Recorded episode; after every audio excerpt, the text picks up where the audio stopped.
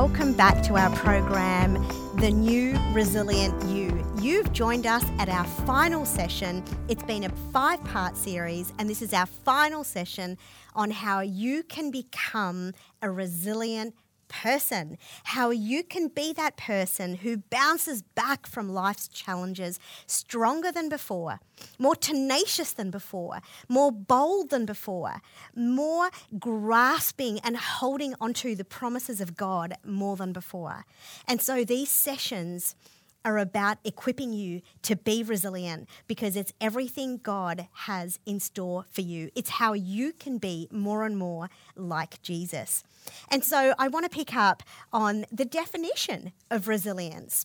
So, firstly, let's start with that. Resilience is your ability to bounce back or bounce forward from life's challenges and avoid becoming a victim to your emotions or your circumstances.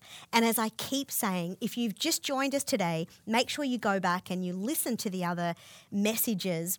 But resilience is for you. Don't tune out if you think that you're just not a resilient person, if your temperament leans itself towards negativity or whatever it might be. Resilience is for you. We were all created with the ability and a muscle that is there to be built as far as our resilience is concerned. Further than that, Romans 12 2 is for all of us. Do not conform to this world. And so, for you, as we journey through the next few moments, I want to encourage you to just soak it all up and be prayerful as you listen and be knowing that you have a resilient future ahead of you. If you already are a resilient person, awesome. Keep listening because maybe you might pick up a tip or two that you can pass on to somebody else. And so I love the quote from Peter Scazzero. Uh, from his book, Emotionally Healthy Spirituality. And he says, emotional health and spiritual health are inseparable. It is not possible to be spiritually mature while remaining emotionally immature. And I really do believe in that. It is so true. You see, you and I, our goal as Christians is to develop and become more and more like Jesus. But if we're constantly down and out, if we're constantly defeated by everything that unfolds in our world, if we're constantly just fighting off uh, these, you know, uh, up and down emotions and these thinking patterns that are negative and destructive, and if we're constantly looking in and self focused because we need to be, because I need to work on myself and get this mess sorted, then we can't possibly be like Jesus. Your mental health and your emotional health has everything to do with your ability to be like Jesus. And so, you should know by now that we've been covering some keys to resilience. We looked at your values and we looked at how our values determine our thinking patterns. We also looked at the truth that our thinking patterns determine how we feel. You see, what we think translates into our emotions. And our emotions and how we feel then actually lead us to respond in certain ways, do certain things, and behave in uh, in you know in a certain way and often we create behavioral patterns even as a result of that. And so whilst we've looked at the other keys in previous uh, messages today i want to focus in on readjusting your behavior. So how do we do that? How do we readjust our behaviour? And you see, often when uh, we find ourselves in a predicament, when something's gone wrong, or um, when we realise we've made a mess of something, or sometimes it's got nothing to do with us, but the mess almost comes to us, something outside of our control, or as a result of someone else's decisions or choices affects us. And often the first point of call is, oh, what, what shall I do differently? And, and you know when people tr- quiz us or if we're trying to be really diligent about how we can make things better we seem to ask what can i do thing what can i do to make things different and so I want to highlight at this point, and I want to draw your attention to the fact that this is the last of the keys that we have unpacked on resilience for a reason. It needs to be last. You see, when we ask this question right at the forefront, before we look at our values, then we're really just putting a band aid over an issue and we're not really unpacking the root cause for what's happened and why has it happened. And so keep the order in mind when we look at changing our behaviours and doing things differently. It's the last point of call after we've worked out why we are here where we are. Yeah.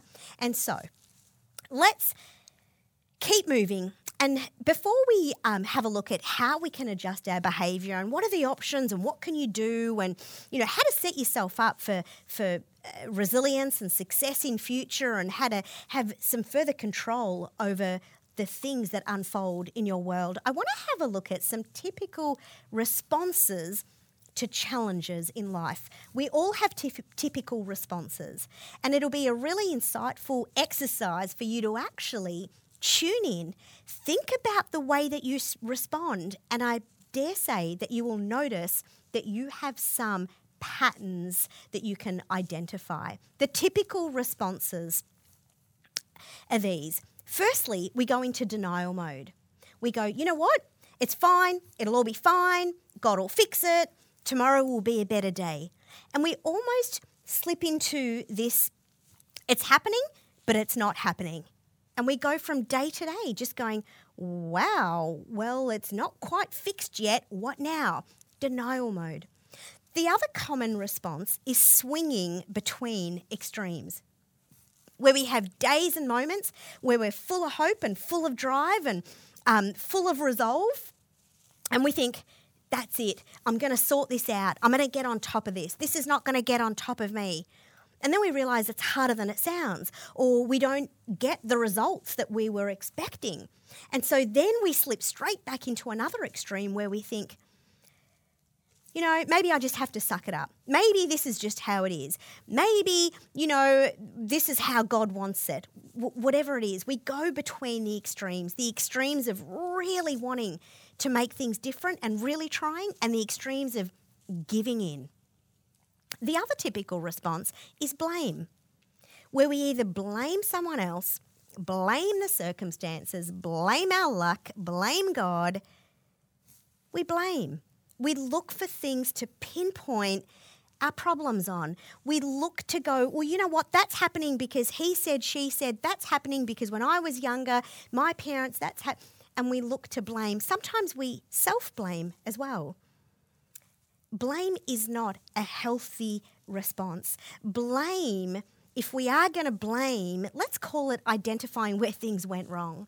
And we learn from that. But when we sit in blame, we go nowhere. Resilient people don't sit in blame.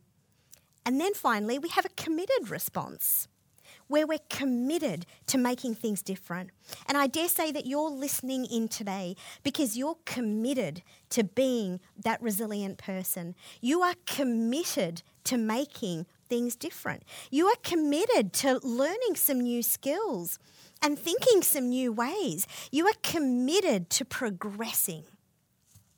And I want to tell you that resilient people are committed to a preferred future, to a preferred future. You see, what can suck the life out of us sometimes is when we feel and we imagine or we convince ourselves or we just fail to critique the truth in the thought that says, you're out of control. You're just sitting in the back seat, you're out of control. But resilient people build up the habit of saying, no, you know what? I do have some control because my choices, my decisions every single day contribute to what tomorrow looks like. I do have some control because I have control to actually hear from God and implement what He might be suggesting. I have control to allow other people into my life to support me and embrace me and speak truth into me and pray for me. So there are areas of my life that I can control. And so resilient people never feed themselves the lie that they are out of control. Perhaps we might be out of control on the desired outcomes of a particular situation, but we're not out of control when it comes to our responses to what's unfolding. Even if it is huge, even if our kids are messing up, even if our partner is being a nightmare, even if our finances are struggling, even if our health is on the line, while some components are out of our control, yet we do have control. Don't relinquish your control and don't talk yourself into that you're thrown in the back seat and what comes at you comes at you. That is a destructive thought. You see, resilient people reflect on the moment and in the moment. Resilient people look at doing things differently by reflecting as a way of life. And if you're not used to reflecting, that might sound exhausting. You'd be thinking, what on who has all of that time? Who has that spare time to sit and reflect each day? That is ridiculous. But the reflection habit and the reflection muscle, when it's built, it just becomes default. It just becomes the way you do life. It becomes who you are. And so develop your ability to reflect.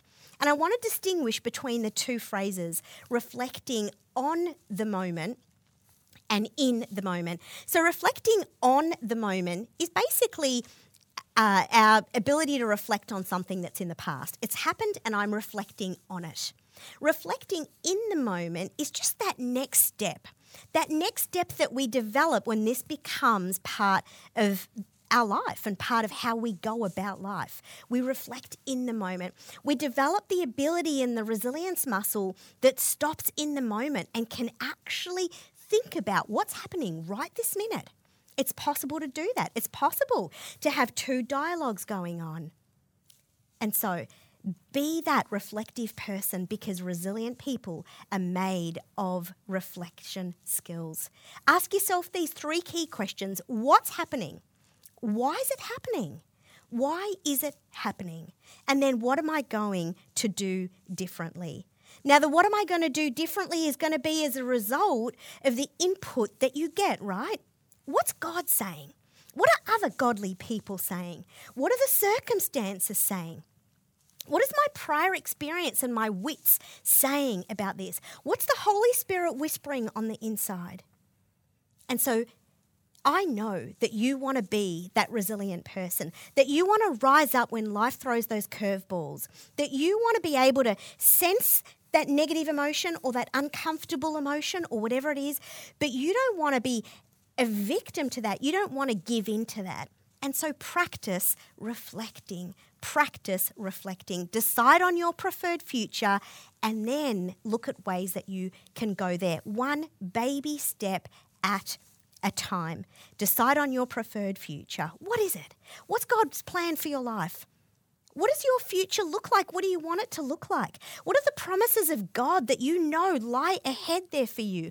Claim them and take baby steps. Sometimes we get so discouraged because we try and embrace the whole thing, you know? And then when we don't get there, we end up just making a really impulsive, irrational decision to throw the baby out with the bathwater. But resilient people play the long game, step by step. I want to pick up a story from Scripture that beautifully unpacks the need for us to look at how we can do things differently. And so it's a story from Genesis. It's um, from chapter 25, and we pick it up at verse 25. Here goes. So bear with me. There's a, a little bit to get through, but uh, we're Genesis 25 and verse 25 it says Rebecca became pregnant with twins. The first to come out was red, and his whole body was like a hairy garment. How's being described in that way, hey? So they named him Esau. After this, his brother came out with his hand grasping Esau's heel, so he was named Jacob. So here we have this mum, Rebecca, married to Isaac, who gives birth to twin boys. The boys grew up, and Esau became a skillful hunter, a man of the open country, while Jacob was content to stay at home amongst the tents. Now, we're told that the dad Isaac was um, was an outdoor man. He was a hunter, and so he grew a real likeness and a favoritism towards his son, who was like him. The other son was more like his mum, and so his mum grew a little bit of extra affection towards him. So they sort of had these favourites, but that's a story for another day. We read on. It says Isaac, who had a taste for wild game loved Esau, but Rebekah loved Jacob.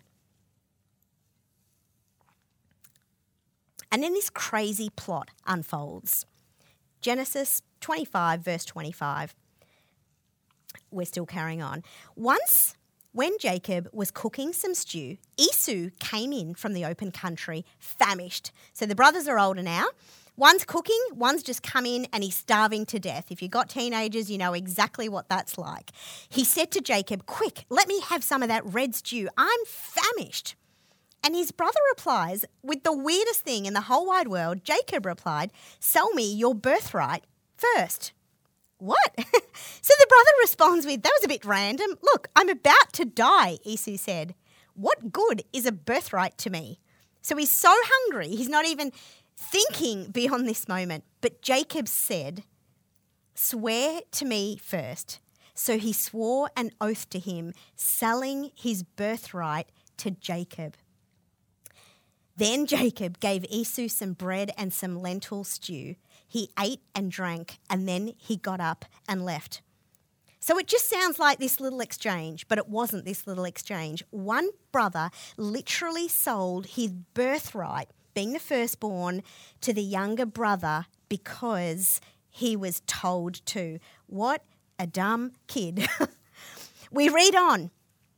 We're now in Genesis 27.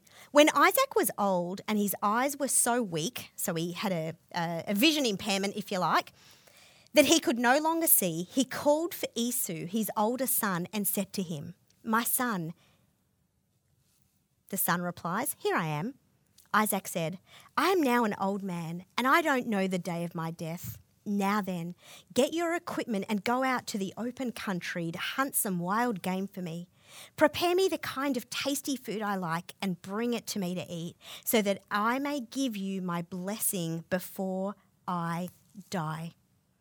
So he's literally saying to him, Go out, get some game and come back, cook it up, and feed it to me because you know what? I think I'm on my deathbed and I want to give you my blessing before I die. Now, Rebecca, don't forget, she's got a favourite son, and he's not the one who's in this conversation with his dad right now. And so her ears prick up, and she says, Rebecca said to her son Jacob, Look, I overheard your father say to your brother Esau, Bring me some game and prepare me some tasty food to eat, so that I may give you my blessing in the presence of the Lord before I die. So she's probably whispering right now because what she's about to say, she needs to say really quietly so that it's not overheard. And she says to him, Now, my son, listen carefully and do what I tell you. Little bossy boots. Go out to the flock and bring me two choice young goats so I can prepare some tasty food for your father just the way he likes it. Then take it to your father to eat so that he may give you his blessing before he dies. Wow. Wow. So she's got this really manipulative plan going on where she wants him to go out, hunt some game, come back She's going to cook it. She's going to scathe the fur off it. She's then going to get her son to go and wear his brother's clothes that smell like a hunter's clothes do, to wear those. She's then going to get that fur, put it on his skin so that he can go to his dad while his other brother is out there hunting, go to his dad, pretend to be the wrong son, and get the blessing spoken over him because the dad has a vision impairment at this point and he's only going to feel him and smell him. Wow, that is a manipulative plan. And he goes along with it. He does it. His dad, you know, he's a little bit, he's, he's wondering a bit But he goes with it and he believes them and he imparts the blessing. And the crazy thing is this once that blessing is given, it cannot be revoked. And he gives the blessing. And then we pick up the scripture again from Genesis 27. Then Esau, the other brother, who's out there hunting, comes home. But Isaac, his dad, said to him when he presented him with the game and he wanted the blessing, his dad said, Oh my goodness, your brother has already come deceitfully and took your blessing. What a bombshell. Esau said, isn't he rightly named Jacob the deceiver? This is the second time he has taken advantage of me. Because remember what he, what he did with this Jew? He took my birthright and now he's taken my blessing. Then he asked, But dad, haven't you reserved any blessings for me? But the way that it worked was that blessing, once given, was given and couldn't be revoked. And then the scripture says, Then Esau broke down and wept when he realized what had happened. But you know what? Don't feel too empathetic for this brother because have a look at what he does next. We're in Genesis 27 from verse 41. It says, Esau held a grudge against Jacob because of the blessing his father had given him. And he said to himself, The days of mourning for my father are near. Then I will kill my brother Jacob. So he has this revenge plan. He's like, I've got this worked out. He thinks he's two steps ahead of me. Well, you know what, buddy? I'm going to end your life. Then we'll see who's boss. Then we'll see who has the last word. And once again, we welcome Rebecca, the mother, to the scene. Just in case the mess she'd created back then was not huge enough, we welcome her to the scene and have a look at what she does next. When Rebecca was told that her older son, uh, when she was told what her older son Esau had said, she sent for her younger son Jacob, her favourite, and she says to him, Hey, I overheard. Your brother is planning to avenge himself by killing you. Now then, my son, do what I say. Once again, Flee at once to my brother Laban's house in Haran and stay there with him for a while until your brother's fury subsides. So she says, Go and live with my brother Laban, so uh, his uncle. And when things calm down, when your brother's calm down, you know, when he's off his um, revenge game and when he's taken a breather and realised that he's just being stupid, I'll call back for you.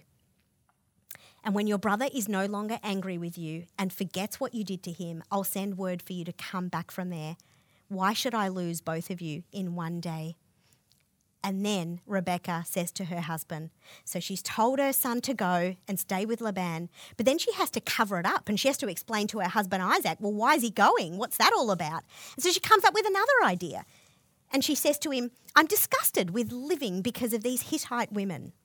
If Jacob takes a wife from among the women of this land, from Hittite women like these, my life will not be worth living. So she comes up with this other deceitful plan and she tries to make it out that she's told her son to go and live with her brother Laban because she just doesn't want him staying here and marrying one of the local girls. She wants him to go over there and marry a woman of greater prestige. And that's what she tells her husband. So we have this situation where Rebecca is just going from one behavioural mess to another, where she's just not stopping at all and going, What is happening? Why is it happening? What part have I had to play in this? This is just going from one disaster to the next. She hasn't stopped to ask any of those questions. There's probably fiery emotions going on. There's probably crazy thoughts and thinking patterns going on because she's thinking, my poor son, my gosh, he's going to kill him. And what if we get found out? And what if, you know, what if, what if, what if all the hypotheticals are at play? So there's high emotions. There's also crazy, warped, mismatched, you know, crosswired thinking patterns that are going on. And in all of that flurry, she doesn't stop to catch the thoughts watch the emotions, and work out what to do differently. She's not reflecting at all. She's just replicating bad decision after bad decision. And do you know what the crazy thing is? When we do that, we create more mess from the mess. More mess from the mess. And in case you don't know, more mess does not lead to more resilience. More mess leads to more demolition, to more destruction, to more unraveling, to more backtracking. But you see, Rebecca is not a fine example of reflecting and working out what to do differently. And so, for you and I, how do we do things differently? How do we stop? How do we break the cycle? How do we break the curse? How do we? How do we make a difference? Because you see, when we are driven by unevaluated values, thinking, and emotions, we replicate destructive behaviors, and everything that ends up driving us is everything that shouldn't. Be that resilient person that gets back into the driver's seat, that owns the situation regardless of how far it's gone. Maybe you're listening today and you're thinking it's too far gone for me. You have no idea, Susie, the mess that I've made. You have no idea the mess that we're in. You have no idea the people that are around me. That's okay.